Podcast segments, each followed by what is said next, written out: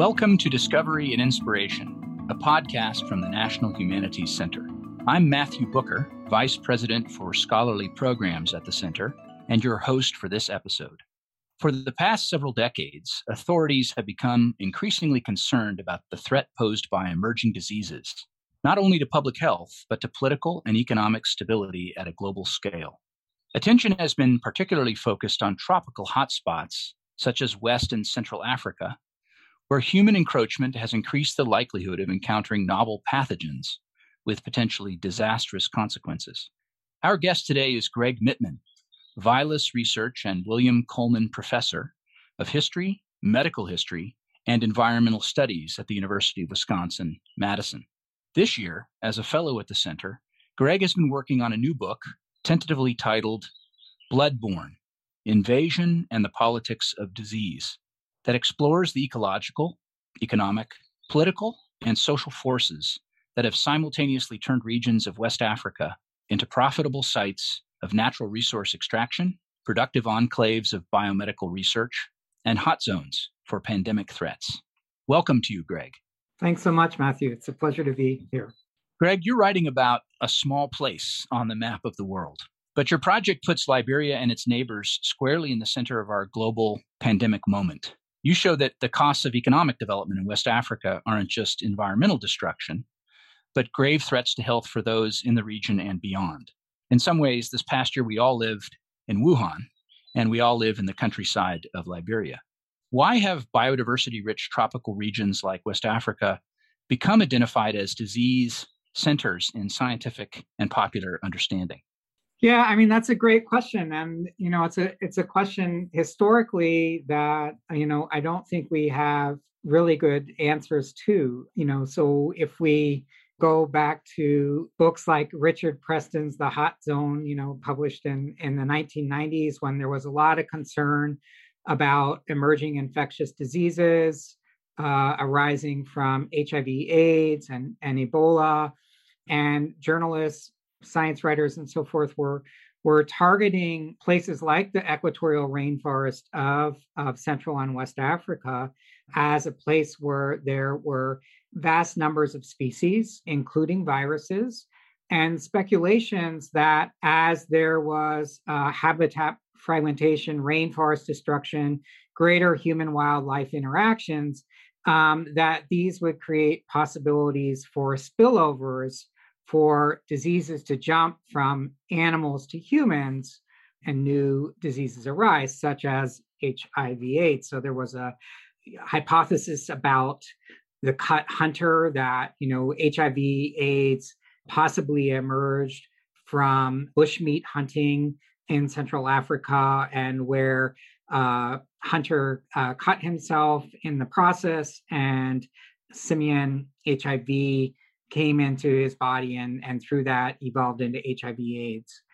Very speculative, but we see in the 1990s a real concern around emerging infectious diseases and particularly identifying hotspots in the world where there was this potential for zoonotic diseases to uh, jump from animal to human. How did you come to see this region's history as both one deserving of its own history, and also as a kind of geopolitical story or as a global story? You know, I became particularly interested in Liberia, small nation, as you said, 43,000 square miles, um, that became the first free Black republic in West Africa, became independent in 1847, um, and has a long historical relationship to the United States and became uh, very important in the 1920s when Firestone Tire and Rubber Company became interested in securing a lease for 1 million acres of land uh, to grow rubber in Liberia. And that really solidified Liberia's strategic importance to the United States.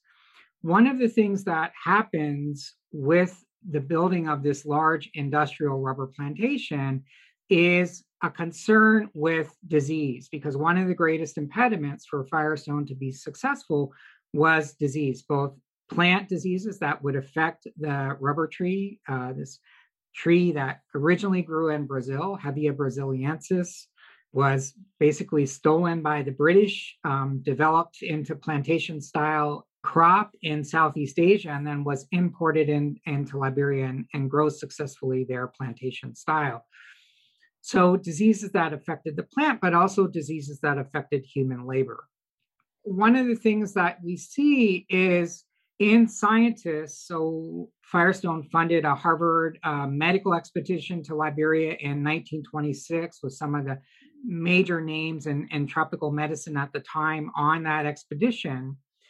Is that these plantations became sites in which scientists began to think about the ecology of disease. That is, what were the environmental and social relationships that interacted to create conditions for certain kinds of diseases to thrive.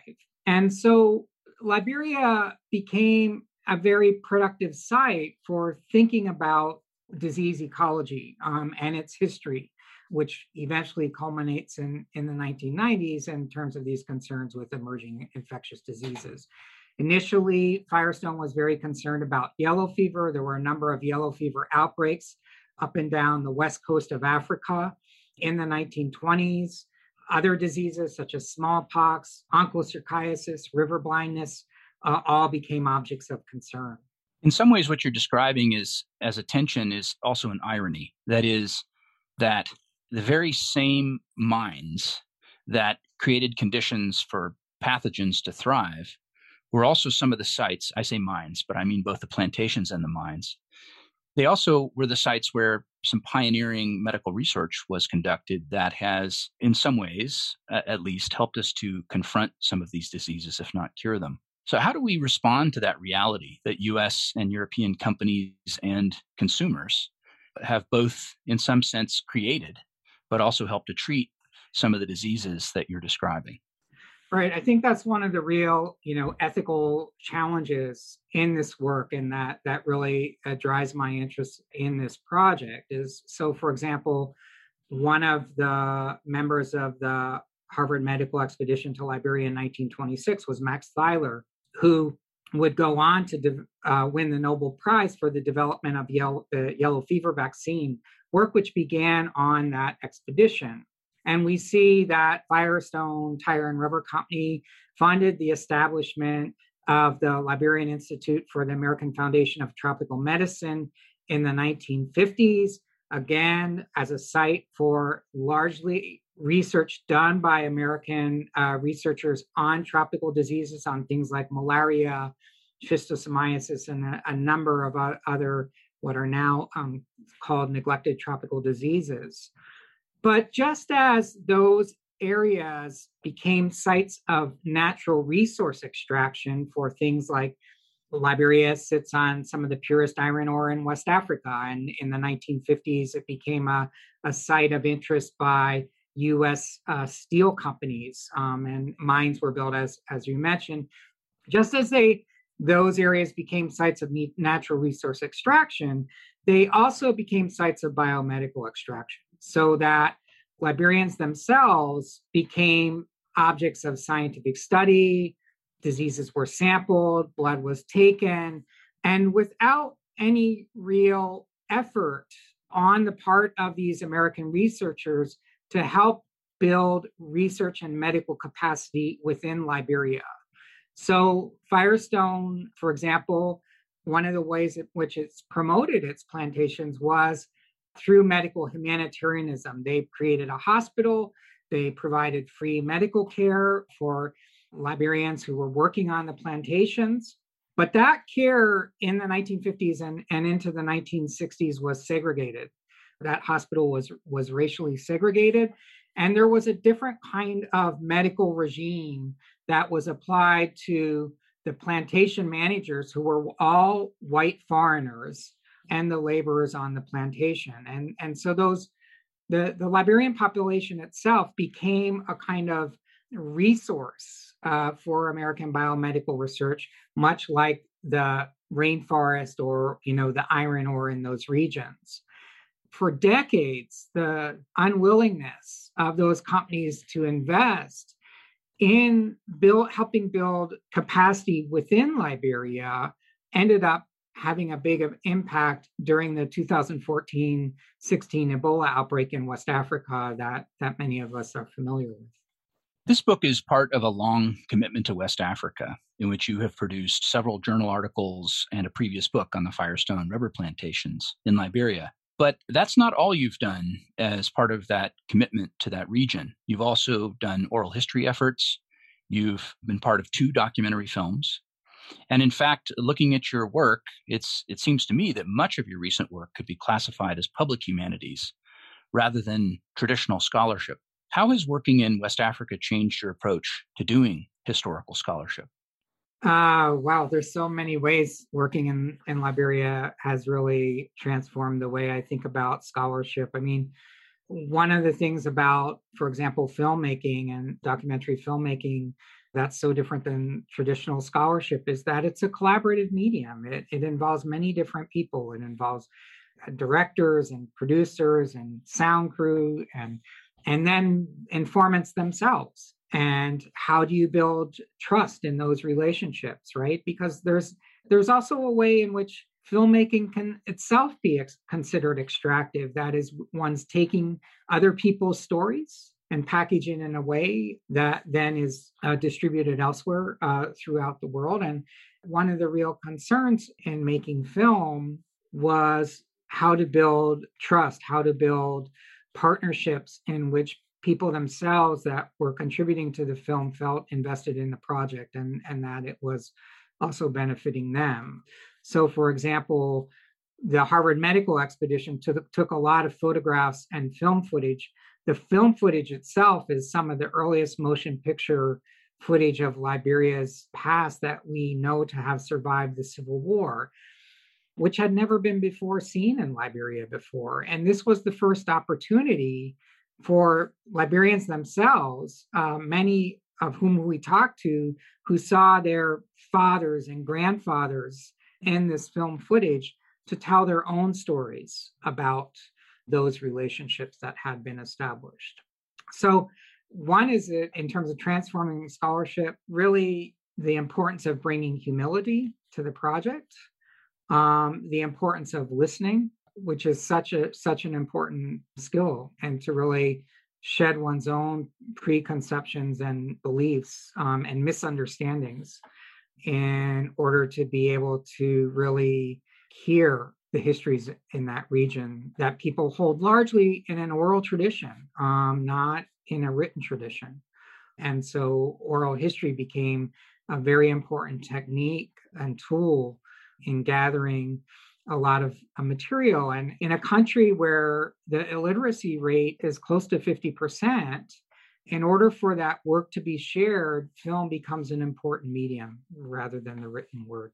You began this project, as we've said, some time ago. And in your proposal, you framed it then in the context of the diseases you've mentioned of, of yellow fever, of Ebola, for example. But the COVID 19 crisis has shaped your year at the National Humanities Center.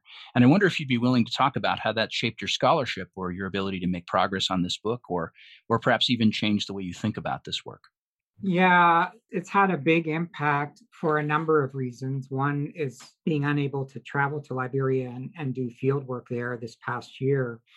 The other is, interestingly, the COVID 19 pandemic has really shifted the geopolitics of thinking about infectious disease. So, in the past, regions that have been targeted, like Central and West Africa, as disease hotspots, or Southeast Asia, in the context of COVID 19, the continent of Africa, up until the, the present moment, has been one of the least affected countries. So many of the criticisms that were leveled against Liberia, Sierra Leone, and Guinea during the 2014 to 16 Ebola outbreak by Western nations. Things like these kinds of outbreaks could only happen in quote failed states or blaming the alleged irrational behavior of West Africans for attacking international healthcare workers or the kinds of conspiracy theories that were circulating in West Africa. That, for example, the Ebola outbreak was a result of US military interests that you know had un- unleashed this virus there we see that a lot of those criticisms could now be leveled at wealthy Western nations like the United States, right? And that has really created an interested dynamic, I think, among writers and scientists and uh, intellectuals on the African continent, really about pushing for more of a kind of argument around the, the decolonization of global health, about uh, the importance of building capacity within within Africa around uh, healthcare systems, and and really showing that the kinds of devastating impacts that we see of these kinds of outbreaks of emerging infectious diseases is so dependent upon the kind of structural violence and structural inequalities that exist within any country and that we see so prevalent in the United States today, for example, with the real differential morbidity and mortality rates faced by African American and Latino and Native American populations in the context of this COVID 19 epidemic, which we can really trace to systems of structural racism against uh, particular groups in the United States. It's an excellent example of the ways that events can force us to reassess the scholarship that we're a part of and also can change the narrative when it comes to understanding who suffers and why they suffer. Greg, at this point, I'd like to ask you if there's a question you were expecting me to ask or hoping that I would ask and that I did not. So, I think one of my concerns and interests in thinking about the history uh, of emerging infectious diseases and the stories that we tell about them are this, this fascination with origin stories. Where did it first erupt? And so we saw in the beginnings of the, you know, the COVID-19 pandemic, the ways in which certain of our past political leaders in the United States, for example, blamed China. It was the Chinese virus, it was the Wuhan virus that had severe consequences in terms of uh, racial stigmatization against people of, of Asian descent, uh, not only within this country, uh, but around the world. A similar, very similar thing happened during the 2014 16 Ebola outbreak in West Africa, again, where what there was this preoccupation with origin stories of like, where did this virus uh, erupt and, you know, and who was to blame? And again, uh, West Africans, uh, particularly people from Liberia, uh, Guinea, and Sierra Leone, either living in those regions or in the African diaspora, felt themselves this racial stigmatization. There was a there was a widespread social media campaign by Liberians that was widely circulated on social media that said, I am a Liberian, I am not a virus. And so when we were thinking about the ecology of disease, it's not just about the ecology of that region, but we need to think about also the ecology of, of the regime of capitalism uh, if you will, that creates certain conditions for structural violence and inequality that allows certain outbreaks to have much more devastating effects than others in, in, particular areas. You know, I think we really need to move away from these kind of patient zero and origin stories when we're talking about outbreaks and really concern ourselves with what are the economic um, and social and political conditions at play that allow certain outbreaks to be so much more severe than others in different parts of the world. What a terrific insight from history, frankly. Thank you, Greg. Thank you for this conversation. And thank you, ladies and gentlemen, for tuning in. Please join us again for the next episode of Discovery and Inspiration from the National Humanities Center.